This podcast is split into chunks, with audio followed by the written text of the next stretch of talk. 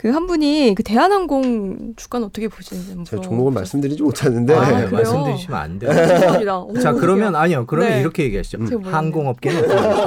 아 좋을 거라고 봐요. 좋아질 거란 기대는 예, 있겠지만 기대가 너무 계속 네. 기대만 하고 기대만. 있어요 네. 지금. 네. 근데 실적이 올라온 데까지 좀 시간이 걸리겠죠. 음. 그러니까 어, 코로나19 백신을 다 맞고 세계 여행을 하려면 나만 집단 면역이 되는 게 아니라 다 저. 나라도 집단 면역이 음. 돼야 되는 거잖아요. 좀 시간이 걸린다는 부분들에서 조금 부담을 느끼는 것 같고요. 한국 항공업체 같은 경우는 화물 운송 때문에 기대감이 굉장히 커요. 음. 어, 대한항공이 아, 네. 죄송합니다. 아니 말씀하세요.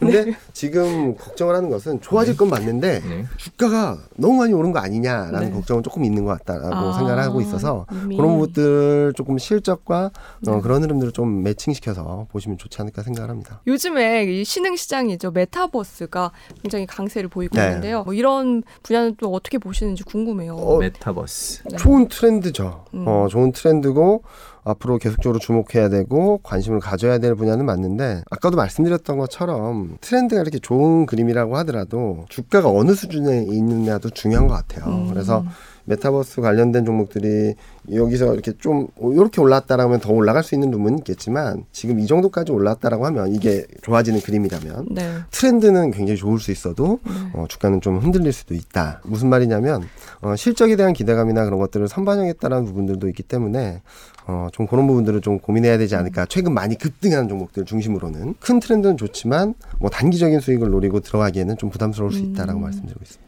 그래서 아예 미국 지수 ETF 건너가면 어떨까요? 미국 시장, 중국 시장도 너무 불안하고 한국 네. 시장도 좀 변수들이 많은 것 같아요. 네. 저는 포트폴리오 차원에서 한국 주식 비중이 100이라고 한다면 글로벌 투자하는 거는 전 충분히 가능하다라고 생각을 하는데 한국을 버리고 미국으로 간다? 음, 거꾸로 말씀드리면 그게 더 위험한 선택일 수도 있다라고 생각을 합니다. 무슨 말씀을 드리냐면 어, 좋은 주식은 많습니다. 네. 아, 그런데 좋은 주식을 따라다니다 보면은 실패할 확률은 더 커져요.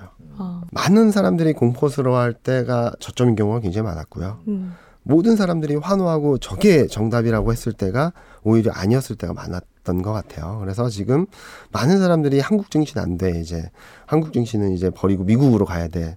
라고 할 때가 조금 더 관심을 가져야 될 때가 아닌가라는 생각을 하고 있습니다. 그리고 음, 많은 분들이 주식 투자하시죠. 그러면 주식 비중을 100으로 가져가시는 아, 걸로 가끔 생각을 해요. 유동 자산 중에 네. 100 100. 근데 저는 음, 여러 채널이나 그런 데서 말씀드렸던 거는 현금 비중은 20, 30, 30%는 갖고 가자. 음. 주식 비중을 풀리 담았다 하면 70% 정도다. 네. 퇴직연금이나 그런 데도 20, 30%는 네. 갖고 있잖아요. 네. 안전한 쪽으로.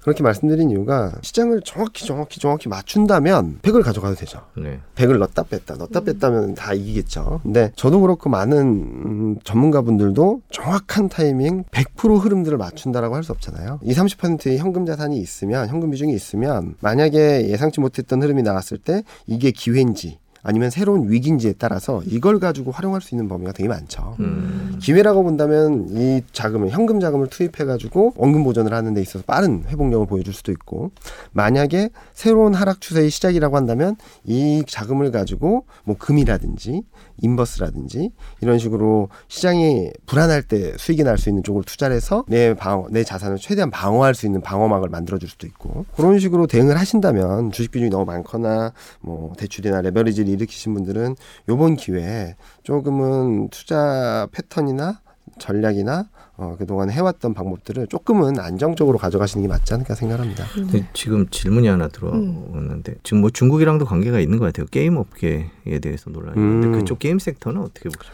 아, 게임 섹터는 게임 출시하는 거의 흥망성쇠에 따라서 주가가 네, 너무 너무 다- 많이 엇갈리잖아요. 네. 기대를 이만큼 했었는데 기대보다 못 미친다라고 한다면 시장 그 주가는 네, 최근에 모 회사가 하나 네, 그래서 네, 연달아 안 수밖에 좋아서. 없죠. 예. 근데 뭐 게임 트렌드, 산업 트렌드는 나쁘지 않다라고 생각을 해요. 근데 어떤 한 산업이 이렇게 성장을 한다라고 한다면 주가는 이렇게 이렇게 이렇게 흘러갈 겁니다. 근데 어, 한 게임 업체가 이렇게 기대감에 올라왔다면 지금은 실망감에 이렇게 떨어지는 과정이라고 생각을 하거든요. 게임 섹터를 이렇게 적극 추천하진 않아요. 어려운 종목. 네, 어려워요. 어려운 너무. 섹터죠. 왜냐면은 신작 게임이 나온다 그래서 기대감을 가질 수는 있겠지만 이게 진짜 성공할지 100% 장담할 수 없거든요. 어떤 그렇죠. 누구도. 네.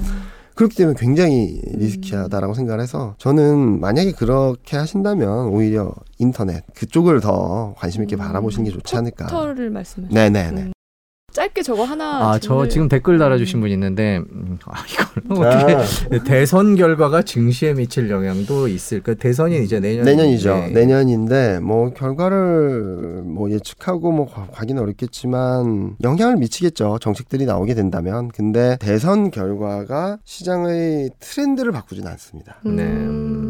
트럼프가 당선됐을 때 모두들 망한다 그러는데 안 망했어요. 아, 네. 망하긴요. 네. 예. 그리고 바이든이 되게 된다면 청정 에너지 빼고 빅테크 기업들은 다 망한다는데 그렇죠. 다 망한다. 독과점. 때문에. 그런데 네. 그렇지 않네요. 주식시장의 큰 트렌드는 경기 흐름이나 4차 산업혁명과 같은 굉장히 큰 메가 트렌드나 이런 것들을 따라가는데 네. 그 안에서 소순한 사이클을 흘러가는 거죠. 네. 이 짧은 사이클에 좀 일정 부분 영향을 주거나 더 올리거나 할 수는 있겠지만 갑자기 잘 가던 트렌드를 꺾어버리지는 않을 거라는 거죠. 아마 정책 공약들을 한번 보시는 게 네. 조금 더 낫지 않을까. 제가 확실하게 하나 말씀드릴 수 있는 건 대선 테마주 하면 큰일 납니다. 아, 예. 예. 아, 네. 대선 테마주라는 게 보통 그렇죠. 뭐 유력한 주자와 고등학교 네. 동창인 사람이 사장이더라. 뭐 약간 이런 네. 거죠. 네. 어, 그런 게 대선 테마주죠. 네, 저도 네. 예전에 경제부 있을 때 리포트 아. 했었는데 보면 뭐 별의별 인간관계를 다 엮어서 네, 네, 근데. 실제로 중요한 건 오르더라고요. 올라요. 주가가 올라요. 근데 네. 그렇게 오르는 건 네. 잠깐이라는 거죠. 쭉 빠지죠. 네. 아까 얼핏 퇴직연금 얘기를 얼핏 하셨는데 네. 팀장님은 퇴직연금 어떻게 관리하세요?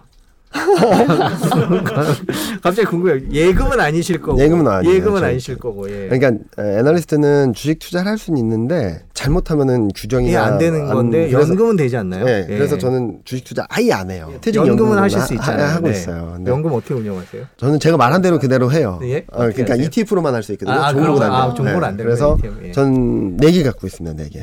네개 ETF, ETF. 그 섹터를 네 개를 선택하신 거죠. 예, 반도체, 자동차, 네. 인터넷, 2차 전지. 아까 말씀드렸던 그대로예요. 그러네요. 어려운 내용은 아니네요. 예, 네, 쉬워요. 어떻게 보면 예. 가장 기본적인 예. 거에 노후를 거셨다 이렇게 보시면 돼요. 네네 네. 근데 최대한 25, 25, 25로 맞추려고 해요. 4분의 1씩. 예.